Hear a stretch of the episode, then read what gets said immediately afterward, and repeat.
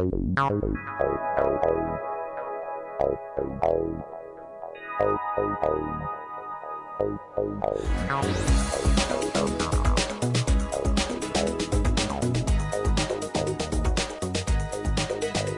зовут пастор Юджин, если кто-то не знает. Мою жену зовут Сауле. Восемь лет назад мы уехали в Индию на постоянное место жительства вместе с нашими тремя детьми.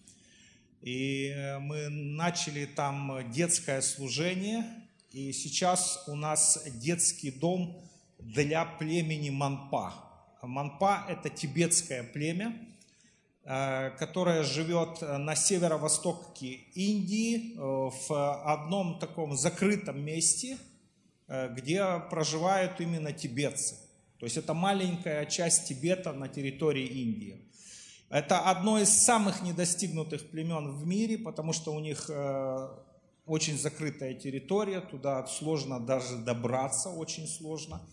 Э, там э, аэропорт, ближайший железнодорожный вокзал, все находится в э, соседнем штате, надо ехать по горам, по дороге, которая сезонами может быть очень опасной.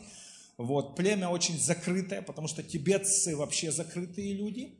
В средние века вообще всех иностранцев убивали. Вот. И это есть в их культуре. А, кроме того, у них нет письменности и, соответственно, перевода Библии. А, в их месте нет никаких церквей, даже нету хинду храмов, хотя это Индия, да, то есть хиндуизм там главенствует, но там даже этого нету. То есть это а, закрытое тибетское племя. Вот. И всегда встает вопрос, как такие племена достигать. Мы, кстати, не были в этом месте ни разу потому что туда очень сложно индусам даже приехать. Гражданам Индии нужно специальное разрешение, не говоря, что там белым иностранцам. Хотя, конечно, можно, но это очень сложно. Вот. Э, но тем не менее, Бог каким-то чудесным образом сделал так, что мы э, сейчас в нашем детском доме 46 детей из племени Манпа. Вот. Да. да.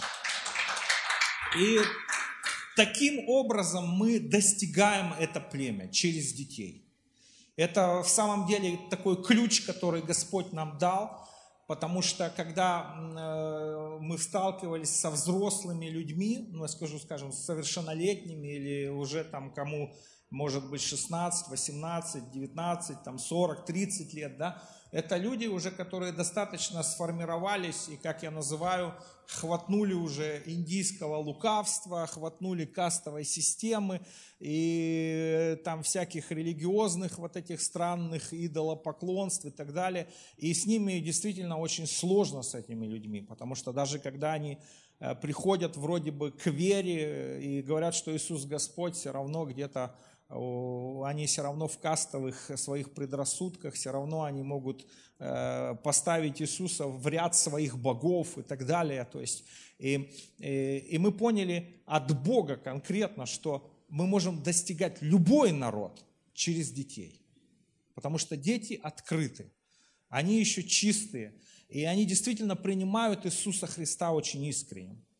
Вот. Когда-то это началось мы столкнулись с этими детьми, мы начали им служить, и э, потом мы поняли, что это Бог нам доверил этот народ. Э, мы стали приглашать уже детей из этого места, мы отправляли туда наших сотрудников, они привозили было сопротивление, потому что старейшины племен, старейшины в деревнях, они сопротивлялись, они говорили, мы не хотим отдавать детей, потому что эти дети, может быть, они лишены там родительского участия, кто-то а, круглый сирота, у кого-то только мама или папа в беднейших э, каких-то условиях, там все, они живут, э, работают на парях, некоторые дети за долги их отдают. А, ну, знаете, когда говорят там э, сирота, да, вот в энциклопедии написано сирота – это любой ребенок, лишенный родительской заботы. И иногда есть родители, у детей, но лучше бы таких родителей не было, понимаете, потому что они готовы своего ребенка за долги отдать. И тот работает на полях, умирает, там, там и скорпионы, и змеи, и просто... Э, э, в общем, э, эти дети, как старейшины говорили, пусть они здесь умрут, но мы их не отдадим в христианский детский дом. Вот такая была ситуация. Слава Богу, сейчас у нас полностью другая ситуация. Нам э, уже, они сами привозят детей. И это уже не первый раз к нам, к нам приезжают монахи тибетские и привозят детей. Вот. И, всяк, и уже, э, уже их стало больше и больше. И вот сейчас 46 детей. И вы знаете, э, нам уже некоторые индийские пастора там говорят, может вы остановитесь, говорят. Куда уже? Потому что у нас э, была недавно ситуация, что у нас просто дом не вмещал детей. То есть у нас уже просто места не было, уже был переизбыток. Э, и мы сейчас, слава Богу, мы разделили детей. У нас теперь э, мальчики отдельно, отдельный дом, и девочки отдельно. А, но когда очередной раз звонят и говорят, есть там ребенок, или есть там три ребенка, возьмете?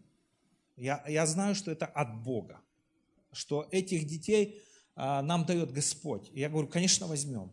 И мы не думаем, э, есть ли у нас место, да, там, есть ли у нас э, финансы, потому что э, содержать детей э, это очень дорого вообще. Потому что вот сейчас э, скоро будет 1 сентября, да, школь, школьный год начнется, да, и я знаю, что некоторые там за голову хватаются и говорят, ой, у меня двое детей, надо в школу отправить, э, где я деньги возьму, там портфель, там еще что-то купить. Вот представьте, у нас, э, когда у нас в июне, да, начался? В июне у нас начался э, школьный Новый год, и мы отправили 46 детей, ну там одного мы не отправили, да, у нас маленький еще. Вот, мы отправили 45 детей в школу. А? Жена поправляет, маленький тоже пошел в школу. Так, так что всех. И это, это, знаете, это такой вызов вообще-то. Вот. И, и когда тебе звонят и говорят, еще есть дети, знаете, э, где-то там вот что-то такое от плоти говорит, может хватит, может не надо, да. И ты понимаешь от Бога, что надо, потому что это, знаете, это чудо в самом деле. Как это так? Ребенок это, это, знаете, это ценность. Как это ты можешь от драгоценности отказаться? Смотря как ты смотришь, да? Как ты смотришь на детей. Потому что есть э, э, э, люди, когда они узнают, что дети, в их жизни будут дети, они пугаются. Есть папы, которым говорят, у тебя ребенок, и он убегает сразу. Потому что есть что-то особенное, что Бог дает тебе детей. Аллилуйя. Может, это внезапно происходит. В моей жизни так было. Потому что у нас мы, мы эм, я, э, э, ну, это тема, это тема, которую я хотел сегодня говорить. Вот. Э, в, в какой-то момент у тебя могут возникнуть дети. Вот только что Павел здесь стоял, и он сказал, Бог тебе дает, но он и спрашивает. И мы всегда думаем, Бог дает, ну, наверное, деньги. Но Он иногда детей дает. Аллилуйя. И как ты на это смотришь? Ты говоришь, Господь лучше деньгами, да, наверное? Да нет. Дети лучше, чем деньги. Серьезно. Аминь.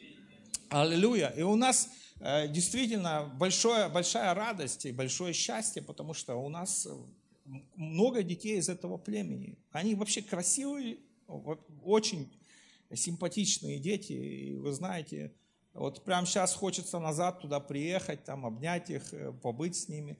Э, я вас, кстати, тоже приглашаю, если хотите увидеть наших тибетских детей, приезжайте. А, они прибегут, э, сами вас обнимут. Они у нас очень такие открытые. И это так замечательно. У меня, знаете, каждый день молитва, я говорю, Господь, просто спасибо, что Ты признал меня верным и доверил мне этих, эти, этот народ. Видите, есть такой, знаете, взгляд. Это то, как ты смотришь. Как ты смотришь на свою жизнь, как ты смотришь на свою семью, как ты смотришь э, на детей, и как ты смотришь вообще на, свою, на жизнь, на служение. Да? Вот я, я вот сегодня хотел этого коснуться – но перед этим я скажу э, еще про детский дом чуть-чуть, э, с наше свидетельство, и пойду дальше. Вот. Э, конечно, что мы делаем? Мы берем детей на полное обеспечение. И у нас есть дом, даже два сейчас дома, где дети живут. Мы арендуем это место. Вот. Э, мы даем э, полное питание, то есть это у нас не так, что там мы там, э, как это сказать, где-то на улице батончики раздали и кричим, о, мы там кормим тысячу человек в Индии. Нет, у нас дети, которых мы кормим каждый день. То есть они живут, мы платим за их медицину, мы платим за одежду, мы платим за школу. И это серьезная сумма. Вот. У нас самый важный вызов – это не, не, не эти идолы, которые вокруг нас, а не здоровье там. Хотя здоровье тоже серьезный вызов в Индии. У нас сейчас приехала команда, э, третий раз они приезжают из ЮАР, три человека. И сейчас э, женщина из Ботсваны, а, она заболела денгу болезнь. Это комар типа малярии, только денгу болезнь, если кто-то не понимает, такая страшная тропическая болезнь, от которой умирают. Вот. У нас никогда такого не было, чтобы кто-то приехал на месяц и заболел. И вот она у нас первая, сейчас мы молимся за то, чтобы Бог полностью ее освободил от этой болезни. Вот. Самый главный вызов у нас это, это финансы в самом деле. Вот. У нас э, э недавно произошло чудо, о котором я хочу засвидетельствовать. Это то, что э, закончился тот учебный год, и мы заплатили все-все-все-все за школу. А за школу мы платили э, больше 70, ну, где-то 77 тысяч, наверное, да, вот в месяц уходило у нас так. Вот э, это каждый месяц мы платили за всех наших детей. Очень хорошая школа. Бог нам дал очень хорошую школу и с очень низкой ценой. Потому что если так подумать, если учится больше 40 детей, э, и мы там платим немножко, то это, э, это, это не так много, просто детей много. Вот, вот, да. и, и, и у нас э, эта сумма за год, 10 месяцев э, обучения, это где-то 770 тысяч рупий. Ну, это в принципе рублей, потому что индийская рупия, она равна рублю приблизительно, там, вот один к одному сейчас. Вот. И для нас это целая такая, знаете, гора была, просто такой вызов, гора, знаете. И я всегда читал в Библии, есть место, будете там говорить, и гора вверзнется в море. Я всегда думал, ну зачем это делать, какая-то глупость, какие-то горы в море вверзать. А когда у нас это вот случилось, я понял, про что вообще говорится в Библии вообще. Потому что у нас такая гора, и долги, знаете, потому что там в школе уже говорят, надо платить и все такое. Вот. И э, эта гора, она вверзлась в море. Аллилуйя. И море ее рас... поглотило прямо тут, море. То есть каким-то чудом деньги пришли, и мы закрыли эту тему. Аллилуйя! Это действительно те вызовы, в которых мы живем, и то, что Бог делает, это чудо, чудо Божье. Вот. Но сейчас уже Новый год пошел у нас, новые вызовы. Сейчас еще детей еще больше стало. И знаете, что-то происходит. Потому что приехали эти юарцы, сказали, мы хотим в школу, пришли, заплатили там. Там аж директриса аж нас вообще рада видеть. Потому что там все приходят там по чуть-чуть, а мы сразу. Вот. Слава Богу, да, это, это, это что-то особенное. Вот. И э, знаете, вот сейчас я хочу подойти к той теме, которую хочу вот вам просто донести, даст Господь, это получится у меня. Э, вот когда меня спрашивают, что, что, что такое миссия, да, вот одним словом, вот если сказать, вы знаете, вот я хочу сказать одним словом, это ответственность. Потому что миссия – это всегда какая-то, что-то, что, за, что ты, за что ты берешь ответственность. У нас бывает, что люди приезжают, и команды приезжают, и волонтеры приезжают. И всегда вопрос, а, а какую ты возьмешь часть? Что ты возьмешь? Какую ответственность ты возьмешь? И иногда бывает так, что, знаете, человек, при, у него так, такой бардак в жизни, что он даже маленькую ответственность не может взять. У нас была одна, ну я не называю имен, фамилии, да, у нас была одна э, сестра, и я сказал ей, э, у нас есть полдник, и надо раздавать детям там у нас или банан, или ну, какой-то фрукт, печенька, там что-то такое. В одно и то же время просто раздать детям э, полдник. Даже все куплено, даже ничего не надо больше делать. Все, все куплено, просто в 4 часа раздать детям полдник. И сестра, и сестра сказала, я не могу. Это такая ответственность. Она не смогла. Поэтому, знаете, уровень ответственности у людей разный. Кто-то не может в полник раздать в одно и то же время каждый день что-то. А вот кто-то берет ответственность, я не знаю, там, вот, у меня в Фейсбуке есть пост, один миллиардер взял ответственность за целый квартал и всех отучил. Кто хотел, он за всем заплатил за институт. Просто взял ответственность. И это зависит от человека. Кто-то может сказать, ну если бы у меня столько денег было, я бы тоже, может быть, позволил бы себе. Вопрос не в деньгах в самом деле. Не в деньгах.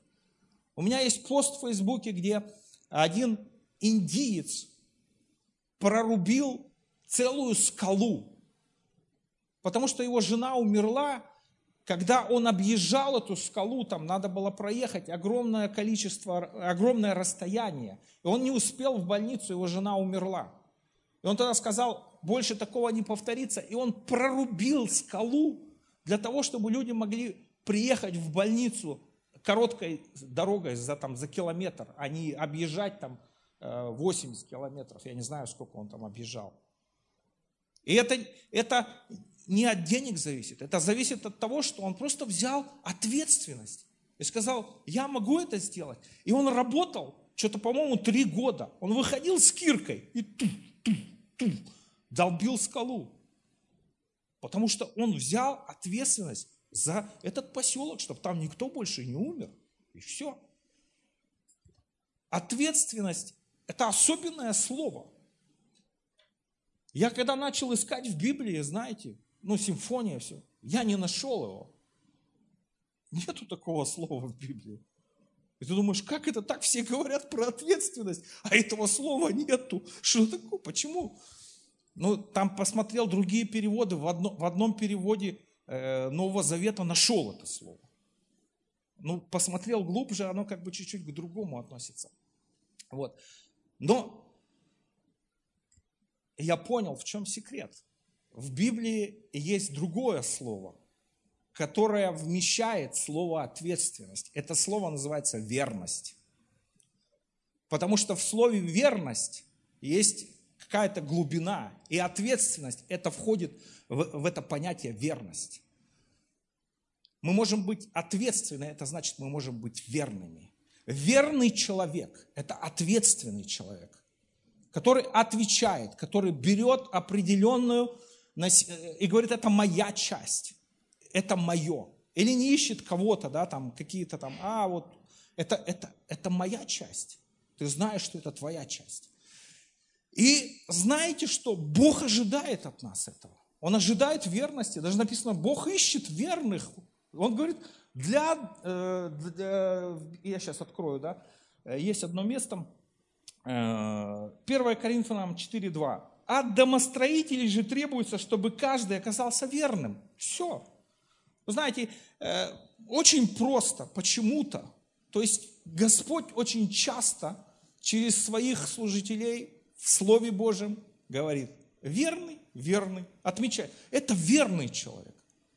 Или найди верных, которые передадут верно, да? То есть верные люди. Господь ищет веру на земле, то есть верных людей не, не красивых там каких-то, не богатых, не дипломированных, не каких-то еще, да, а верных. Не белых, ничего, а верных. То есть верность – это особое качество в Царстве Божьем. Ответственность. И так получается, что хочешь ты этого или не хочешь, всегда Бог тебя к этому подводит. Вот ты родился, получил дар Божий, жизнь, у тебя уже есть ответственность за твою жизнь. И как ты этим распорядишься, вот это уже вопрос. Потому что Господь дает, как сказал Павел э, Заболотный, он, он и спрашивает, ну и как твоя жизнь? И знаете, жизнь это замечательно вообще-то. Это от Бога, это дар Божий. Ты скажешь, аллилуйя, Господь, спасибо за, за, за жизнь. Ты можешь так сказать? Да, скажи, Господь, спасибо за жизнь. Слава Богу, что ты дал мне жизнь, что ты вдохнул вот это дыхание жизни в меня, что я живой человек, что у меня есть руки, ноги, что я дышу, что я душа живая, что во мне дух есть, и дух Божий есть еще. Аллилуйя, это замечательно. Это просто, я не знаю, это вдохновляет. Аллилуйя. Ты можешь жить и наслаждаться. Прямо сейчас, в этот момент, ты можешь переживать Бога. Ты можешь переживать Его Слово. Это, это чудо. Это классно. Но ты можешь видеть других людей, которые думают о самоубийстве. Ты можешь видеть людей, у которых глаза потухшие, и они ничего не хотят жить, не хотят жить, и для них жизнь – это мучение. Есть люди, которые отдают свою жизнь, э, просто травят наркотиками, алкоголем, потому что они не хотят жить, у них нет ни идеи, ни мечты, ни желания, ничего. Он принимает наркотик, и ему хорошо, что он целый день был в беспамятстве. Или выпил, да, там алкоголь, и он потерял целый день жизни. И завтра он стремится к тому же, чтобы еще один день жизни вычеркнуть. И ты думаешь, как так? Дар Божий. А человек получил, поступил безответственно. Просто он безответственно отнесся к своей жизни. Неверный. Есть же, да, говорят, неверный. Посмотрите, вот эти люди неверные. Неверные. Верный человек благодарит Бога за жизнь. Живет жизнью. Господь дал нам жизнь, чтобы мы ей жили. Написано, да, 10 э, Иоанна, 10 глава, 10 стих написано, что вор приходит украсть, убить и погубить, а я даю жизнь. И я даю жизнь с избытком. С избытком. Ты можешь жить с избытком. Аллилуйя. Ты можешь наслаждаться жизнью. Я видел людей, которые живут в прошлом, знаете, они постоянно там, а вот там это, переживают за прошлое, там, или радуются, там, вот раньше, в советское время, там, ух, там колбаса столько стоит. И ты видишь, живет в прошлом человек, или живет в будущем. А вот закончу школу, пойду в институт. А вот закончу институт, начну работать. А вот начну работать, заработаю. И он живет все время в, в, в будущем, и, и все, жизни нету, потому что все время он где-то впереди, куда-то идет, мчится, и ничего в жизни не происходит. А прямо сейчас ты живешь, наслаждаешься. Прямо сейчас ты можешь быть тем, кем хочет видеть тебя Господь. Прямо сейчас. Аллилуйя. Не когда-то, не завтра, не послезавтра. Я могу тебе сказать, что это так и есть. Мы хотели быть в Индии потому что это горело в нашем сердце. Но если бы мы смотрели, есть ли у нас возможность, что-то там, мы бы никогда туда не уехали. Я просто знаю одних людей, Бог ясно им сказал быть в Индии. Но они сказали, нам надо сначала квартиру купить, нам надо сначала машину купить. И они, и они потеряли машину, потеряли квартиру, и сейчас еще там раком, заб... ой, там вообще. Но они купили билеты, скоро будут. Аллилуйя. Я тоже себя так чувствовал. Я чувствовал себя как в рыбе, как Иона чувствовал себя в вонючей рыбе. Потому что я знал, что надо ехать. Не откладывай жизнь на завтра. Потому что кто-то кто призван быть благотворителем, знаете. И он думает, вот когда у меня будут деньги? Нет. Начинай прямо сейчас. Если тебя Бог призвал быть миссионером, ты говоришь, вот когда-то что-то там сложится, и я буду. Нет. Ты уже. Просто надо это делать. Я знаю, это, это точно так. Это точно так. Потому что меня иногда спрашивают, а чем, а чем, ты, чем ты занимаешься, неверующие люди? Я говорю, благотворительностью. Они говорят, это как? Я говорю, ну вот 46 детей, я их там снабжаю. Там жилье, там еда. Они говорят, это как? Ты богатый? Я говорю, нет, у меня нет ни, ни пароходов, ни заводов, ни... Просто так делаю. Аллилуйя. Кто-то там всю жизнь зарабатывает, потом он благотворительностью занимается. А я уверен, что ты можешь делать это с, Отцом Небесным прямо сейчас. Если тебе Бог говорит это, не откладывай. Вот прямо сейчас ты живешь и делай. Будь тем, кем Бог хочет, чтобы ты был. Бог дает тебе ответственность. Вы видели, да, вот этот вот, получил талант и ничего с ним не сделал. Как глупо, да? А просто закрой глаза и подумай, а может ты что-то там просто тормозишь? У тебя есть призвание, есть мечта, и ты говоришь, да потом как-нибудь, вот надо здесь вот заработать, здесь, здесь вот я должен вот это, здесь вот, вот этот кредит, здесь и это. Так вся жизнь пройдет. Так вся жизнь пройдет. Мы один раз ехали на машине в Индии, заехали в место, там какие-то прямо джунгли. И я остановился, и там птицы пели, эти тропические птицы поют. И я остановился, выключил это радио, открытые окна.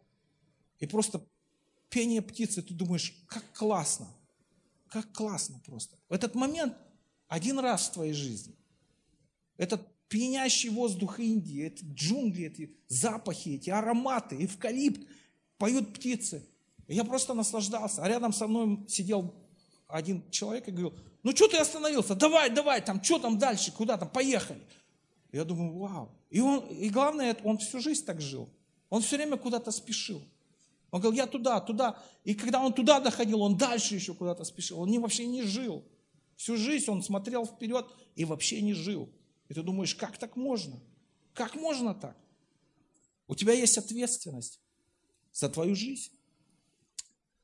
Знаете, Бог дает жизнь с избытком. Потом в какой-то момент к моей жизни добавилась еще одна жизнь. У меня жена появилась. Когда, когда полюбил эту девушку, я так хотел, чтобы она была всегда со мной. И это было замечательно. Это когда вдруг она отвечает тебе и говорит, да, я буду с тобой. И ты думаешь, вау, классно. У меня есть любимый человек. И он будет со мной всю жизнь. Она дала клятву, и я ей тоже поклялся. Но одна интересная вещь. Бог дает тебе, как Он дал а, Адаму, Еву, а, но за этим тоже есть ответственность. И за этим есть верность. Аминь. Потому что двое, когда соединяются, они должны быть верными.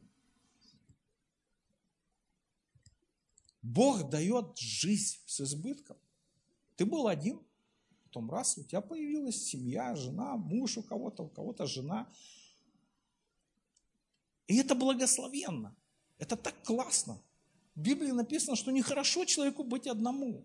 И когда, когда двое соединяются, это, это, это здорово вообще. Ты согласен? Или кто-то кто сейчас измучен браком, скажем так, и думает, как же мне ответить-то на это аминь. Да, дьявол, написано, 10 глава, 10 стих, и она там написано, что да, Враг хочет убить, разрушить, погубить. И мы видим, что э, не только жизни губятся, браки распадаются. Отношения из любви или там из симпатии, или страсти превращаются в ужасные отношения. Люди разводятся, они ругаются, они там друг на друга говорят плохие вещи. И ты думаешь, как так? Бог дал. Это дар Божий. Аллилуйя. Согласись, это же дар Божий. Это, что там, это, это книга Бытия, первые главы. Это еще, Бог церковь еще не создал, уже, уже придумал вот этот институт, когда двое становятся вместе. Это, это здорово, это благословенно. И мы можем быть ответственны, мы можем быть верными в этом, и мы можем наслаждаться благословением Божьим, мы можем наслаждаться полнотой Божьей. Но в этом есть верность и ответственность. Я сразу об этом говорю. Потому что если кто-то думает, не, не, знаете, есть э, взаимоотношения, но когда вопрос встает, а может мы будем вместе всю жизнь? Кто-то говорит, о, нет, я не готов. Чух.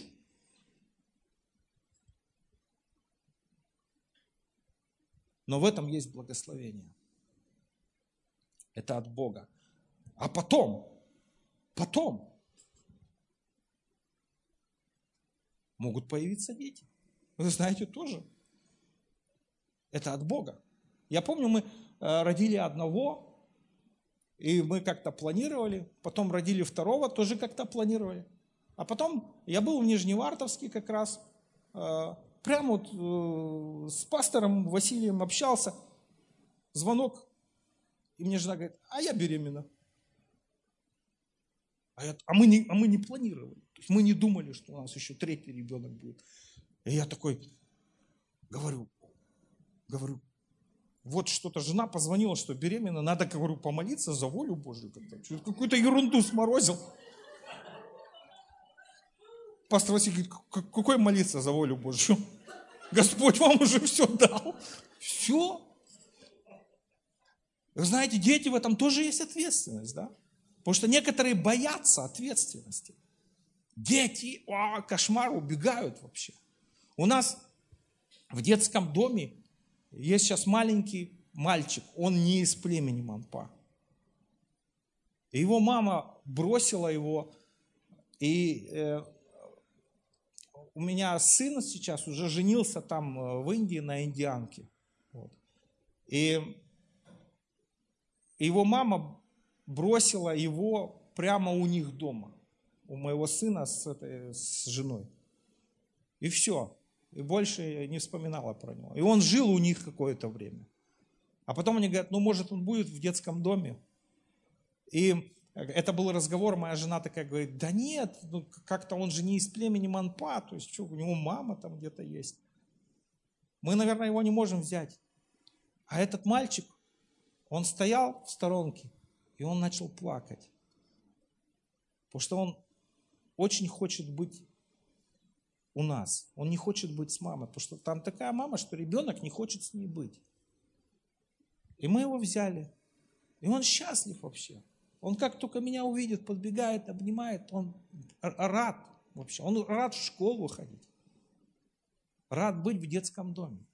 Я говорю, это совсем по-другому, это, это не так, знаете, некоторые говорят, ну как, там у кого-то же есть мама с папой, у кого-то мама, да, там, или у кого-то папа почему дети в детском доме? Вы знаете, там такие мамы или такие папы, или такие условия, что когда ты говоришь, э, у нас даже есть страшилка такая, говорим, слушайся, если не будешь слушаться, мы тебя назад отправим. У нас никто из детей не хочет назад уезжать. Потому что они знают, как там. Это совсем по-другому. И я могу сказать, дети приходят в твою жизнь. Это может быть внезапно, да? Может быть, ты не планировал, но Бог планировал. Он дал тебе жизнь, Он дал тебе жену, мужа, и Он дал тебе детей. И это, в этом есть верность, и в этом есть ответственность. И я хочу вам сказать, но это, это не есть финиш, это не есть окончание Божьего плана.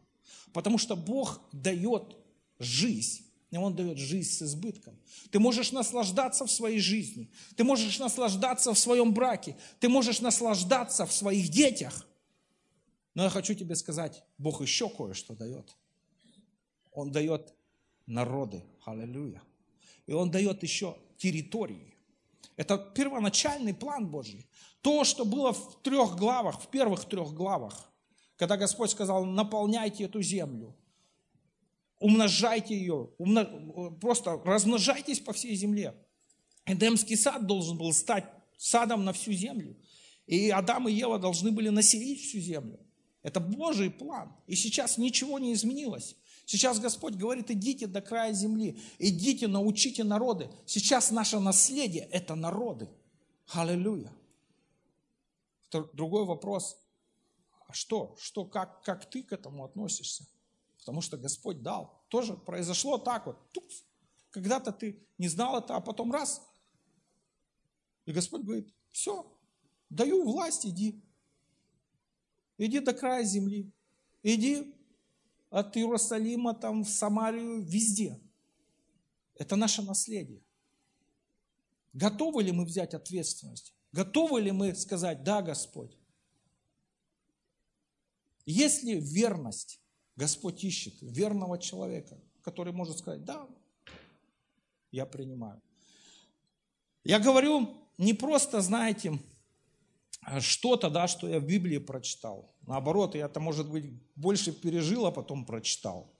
Вот. Потому что это так и есть. Один раз, когда мы приехали э, в, э, в Индию, э, это было так, что было трудное время. И я все время молился, говорю, Господь, дай денег нам на, на аренду, дай на, на еду, потому что постоянно с деньгами были проблемы у моей семьи. Я даже о служении не думал. Какое служение? Тут самим бы выжить. То есть мы только приехали, это первые месяцы. И потом э, было Рождество, первое Рождество наше в Индии. А Рождество, там Новый год, это, знаете, ну для меня это как-то такое пророческое время, потому что вот что-то ты подытаживаешь, и дальше надо двигаться. И я начал молиться, и мне пришло такое дерзновение в сердце. И и я вдруг сказал, Господь, все, просто надоело, достало молиться за нужды моей семьи. Потому что я всю жизнь молился за нужды моей семьи. Я все время там то за холодильник двухкамерный молил, то еще за что. Вот просто достало так. И в эту Индию приехал, и там же тоже за еду, за аренду. Я говорю, Господь, все, больше не буду я молиться за, нашу, за, за, за наши нужды. Финиш. Сказал, буду молиться за служение. И мы с того момента начали заботиться о детях. И это что-то особенное, потому что у нас было служение.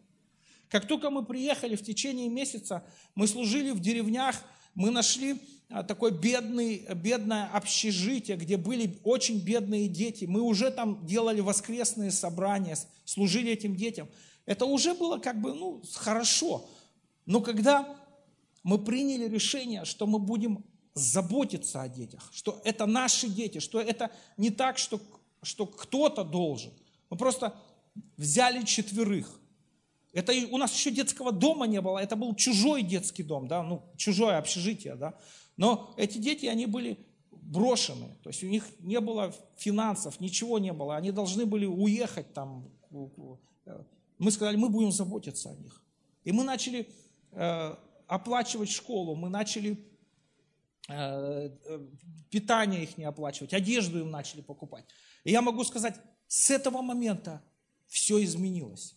Вот я четко знаю, что когда было принято это решение, как будто бы просто э, такой, знаете, бульдозер впереди пошел. Божий бульдозер и расчищать начал дорогу.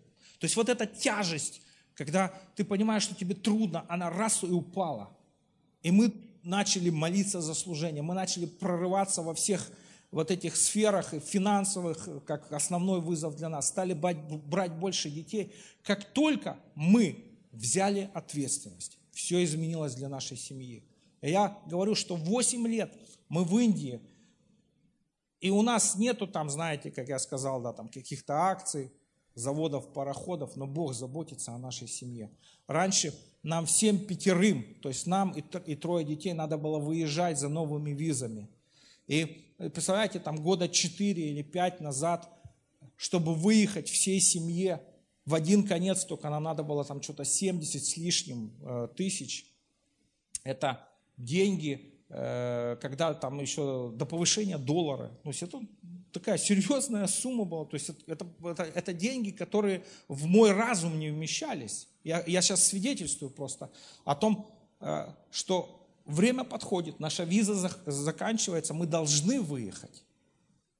И э, ты не понимаешь, как это должно решиться, потому что ну, нет финансов просто. И Бог делает чудо. Одни люди, они, кстати, здесь есть в этом, в этом собрании, они мне позвонили и сказали, сколько вам надо на билеты? Мы говорим, там 70 с лишним. Они говорят, мы перечисляем. Знаете, что произошло в самом деле? Они продавали несколько лет гараж. Это, может быть, было 3 или 4 года. Продавали гараж и не могли продать его. И потом они просто один раз сказали, если мы продадим гараж, мы дадим деньги на билеты семье Румянцевых. Сразу же покупатель нашелся, и гараж ушел. И такие чудеса постоянно, знаете. Мы просто не думаем о том, чтобы заботиться о нашей семье, потому что Бог заботится. А мы заботимся о Божьей семье. Аллилуйя. Это просто небольшое свидетельство, но я четко знаю, что когда мы взяли ответственность, это произошло именно тогда. Произошло изменение. Сейчас у нас есть в нашем служении есть люди, которые жертвуют. И есть люди, которые взяли ответственность за ребенка. И есть разница. Кто-то просто жертвует, там разовые пожертвования. И есть люди, которые жертвуют, взяв ответственность за одного ребенка каждый день. И я слышу столько много свидетельств того, что Бог делает в их жизни. Просто чудесным образом Бог благословляет и их, и их детей. И там такие чудеса происходят. Это тема, знаете, там нескольких часов, чтобы просто прочитать все их свидетельства. Я очень благодарен также вашей церкви, потому что когда я говорю, что гора вверзлась в море, вот знаете, в этой горе, э, в этой море есть э, участие церкви Слова жизни в Санкт-Петербурге. Слава Богу за вас. Просто действительно, э, знаете, для меня честь быть с вами в одном деле, знаете, просто это, это взаимно скрепляющие связи, и особенно чувствуешь там на миссии, что, что ты э, в теле Господнем, мы не одни, да, что мы вместе идем и делаем миссию. Слава Богу за вас, просто действительно. Пускай Бог благословит каждого. И я думаю, что я э, буду подходить сейчас к концу того, что я хотел сказать. И у меня сейчас есть просто а, два таких факта очень интересных. Про жизнь с избытком и про благословение. А, первый про очень богатых людей. Первый факт – это про Адама. Адам был олигархом, который был, ну, я не знаю, там, владел всей планетой Земля. Да? Ну, то есть богаче его никого не было. То есть он, он вот и, ну, то есть самый великий он был вообще. И он потерял все. Просто в один момент. И я читал Библию, и я прямо увидел этот момент, когда Адам потерял все. Человек, который отвечал за все, что там происходило. Потому что Бог ему доверил власть над всей землей, над его женой, над всем, что там происходило. Он проявил неверность, да? Но как это произошло? Вы можете это увидеть и прямо понять, что произошло, когда Адам все потерял. Когда Бог пришел в Эдемский сад и спросил, когда он увидел, что спрятались они, и спросил, вы вкушали от плода. Адам, который прятался, он сказал такую фразу. Он сказал, это жена. Знаете, что, что произошло? Он просто снял с себя ответственность. Человек, который отвечал за все, который владел всем – в этой фразе потерял все. Он просто сказал, это не я, это она, это жена. И мало того, он еще обвинил Бога, которую ты мне дал. Вот может вы сейчас переживаете или понимаете этот трагизм того, что произошло. Когда Бог тебя наполнил всем, и ты имел все, в один момент ты теряешь только из-за того, что ты стал неверным, безответственным человеком. Когда ты сказал, это не я, ты снял с себя ответственность. Мне так нравится в армии, когда говорят, ты там виноват. Он говорит, виноват, товарищ капитан. Все, виноват. Хоть виноват, хоть не виноват. Все, виноват, исправить. Нормально там, поэтому царей там в армию отправляют, потому что правильно там учат. Отвечать за все. Даже если ты не, не виноват, все, виноват, все. И вот Адам вместо того, чтобы сказать, виноват, сказал, нет, нет, это не я, это она, это ты. И все потерял, все потерял в один момент. И другой человек, Это, это конец самой проповеди. Можно потом помолиться. Другой человек, который стал самым богатым человеком. Его зовут Джон Рокфеллер. Кто скажет, о, Джон Рокфеллер. Как можно про этого человека в церкви говорить? Он вообще был верующим человеком. Он был баптистом. Джон Рокфеллер был бедным человеком, но он стал самым богатым человеком к концу своей жизни. И у него есть одна интересная вещь. У него есть 12 правил. 12 золотых правил, которые... Так, где он?